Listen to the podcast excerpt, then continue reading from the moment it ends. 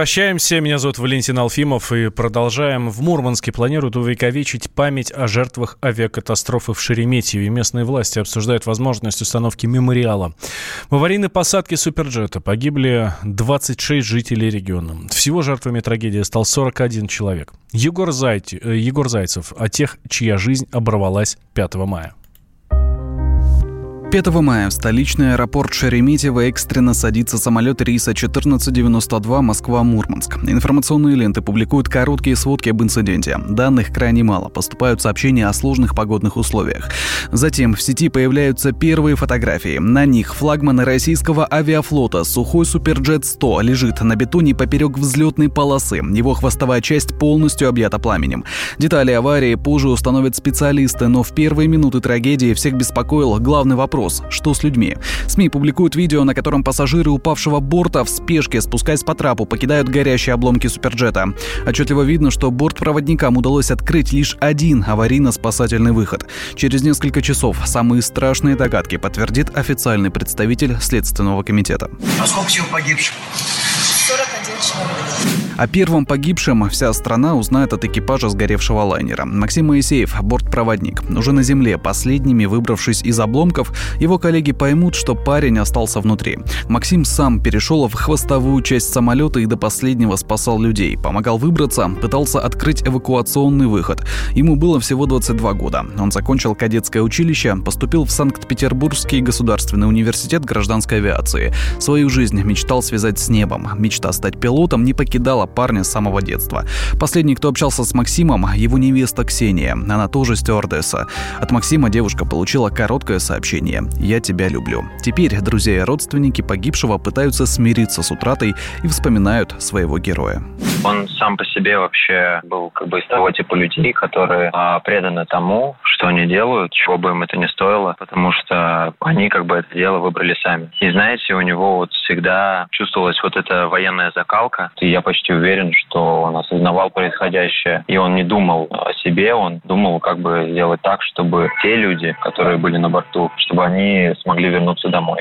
Это лишь одна история, всего их 41. Как установили эксперты, выжить не удалось практически никому, кто сидел дальше десятого ряда кресел. 45-летняя Наталья Крайнова сидела на 15-м. В Москву прилетела к своему сыну. 20-летний парень учится на втором курсе, хочет стать пилотом.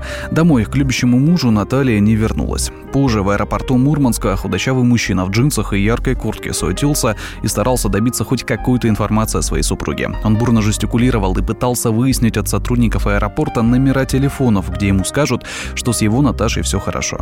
Но в ответ люди лишь сочувственно разводили руками. «Комсомольской правде» Игорь Крайнов рассказал, что было дальше.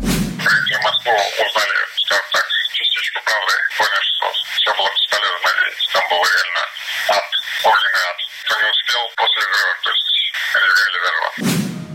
Чуть позже в интернете появилось видео. На нем запечатлен момент жесткой посадки суперджета. Крики, плач и решительные попытки некоторых пассажиров не допустить паники. Кадры обрываются лишь в тот момент, когда из-под пластиковой обшивки внутри салона начинают прорываться языки пламени.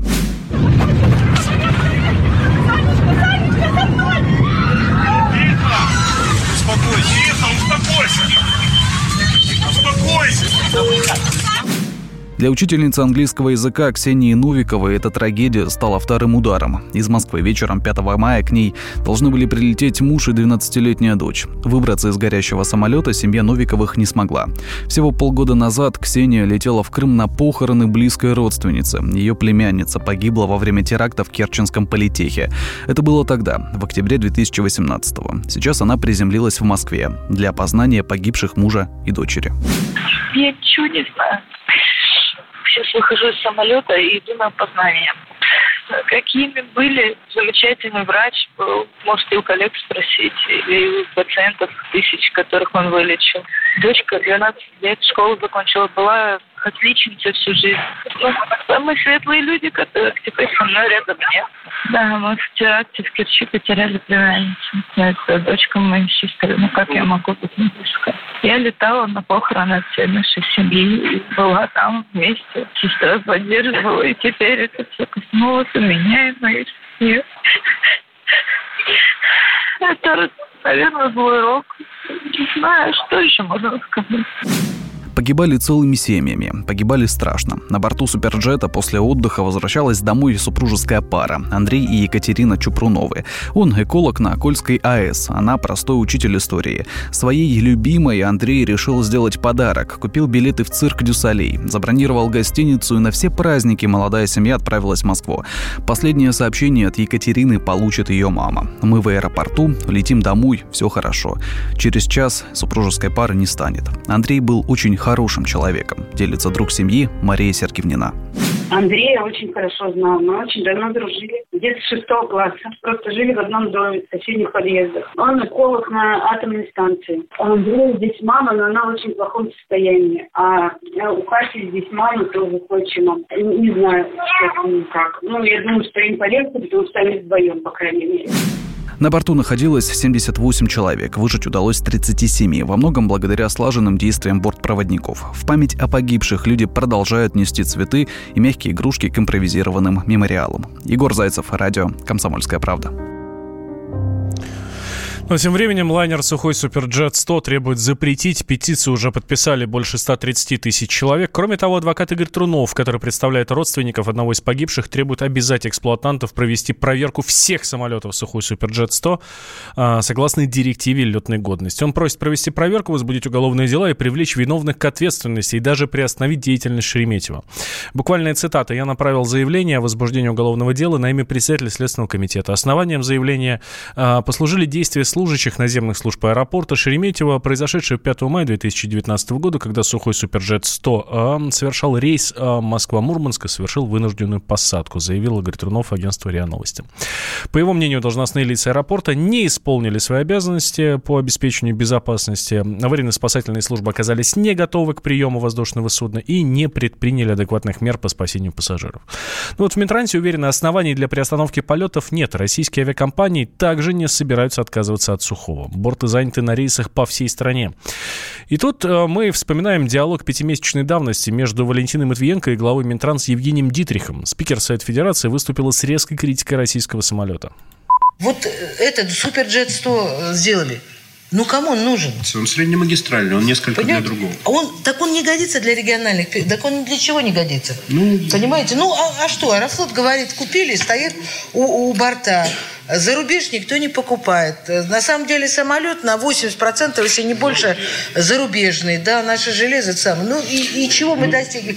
Ну не так, да? Я, не, не, не, ну я там должен поддержать Дениса Валентиновича. Я считаю, что на самом деле он многое делает для того, чтобы суперджет поставить нормально, а, поднять в воздух. Значит, э, ну вот не так давно меня Родина направила в Совет директоров Аэрофлота. Мы поподробнее покопались в этой истории. Сейчас 56% времени суперджет летает.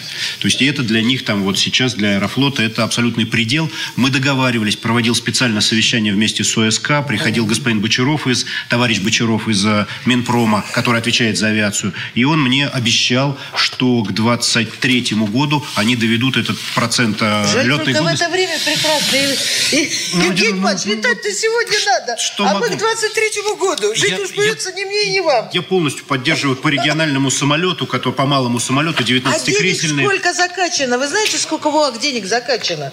Я постоянный критик, я в открытую это говорю. Где эффективность, где самолеты? Где деньги? Маршруты так. мы дадим, Светлана. Ладно. Мы этот самый, мы маршрутную сеть составили, мы маршруты Минпрому отдадим. Вот отдайте, пусть они сделают то, что надо стране. Они не просто абстрактно сделали самолет, который, от которого все отказываются. Ну, я напомню, что это была пикировка еще пятимесячной давности между Валентиной Матвиенко и главой Минтранса Евгением Дитрихом. Но о недостатках конструкции Суперджета рассказывает инженер, военный эксперт Алексей Лянков. Ну, основное – это отсутствие аварийного слива топлива в воздухе. Второе – это непонятно, почему не сработала система пожаротушения. То есть, если пожар начался, то самолет имеет собственную встроенную систему пожаротушения двигателей, вымогательной силовой установки и багажного грузового отделения. На Суперджете их два. Ни одна, как говорится, система, которая то нам была заведена, не сработала. Ну и вопрос эвакуации людей при пожаре, несмотря на то, что Суперджет отработал, прошел сертификацию, что людей можно 73 секунды эвакуировать при четырех дверях, выяснилось, что при двух дверях этот норматив абсолютно не работает. Если бы были дополнительные аварийные выходы в районе крыла, может быть, количество жертв было гораздо меньше. Но из-за того, что все-таки в самолетах достаточно узкие проходы, выбраться людям это было достаточно сложно в условиях задымления, в условиях отсутствия света. Проход был один, а люди двигались недостаточно быстро. То, что дверь задняя не открылась, самолет же, когда ударился фюзеляжем об полосу, двери заклинило. Она, по идее, должна была при любых обстоятельствах быть вышибаема, чтобы люди могли покинуть самолет. И поэтому все вот этот вот конструктив казался достаточно проблематичным, который привел к таким трагедиям. Тем временем стало известно, что семьи погибших в катастрофе сухой суперджет в аэропорту Шереметьево получат выплаты в размере 9 миллионов рублей. Об этом заявил министр транспорта Евгений Дитрих. А, его буквальная цитата 2 миллиона это страховые выплаты, 2 миллиона это региональные выплаты и 5 миллионов это выплаты компании Аэрофлот, заявил Евгений Дитрих. Все эти выплаты будут организованы по месту жительства. А премьер-министр Дмитрий Медведев поручил максимально быстро провести все эти выплаты. А нужно сделать так, чтобы все выплаты, по которым принято решение, максимально быстро дошли до их получателей, поскольку есть целый ряд нюансов и организационного и правового характера, связанных с ведением следствия и целым рядом других процедур, заявил Дмитрий Медведев на заседании Кабинета министров.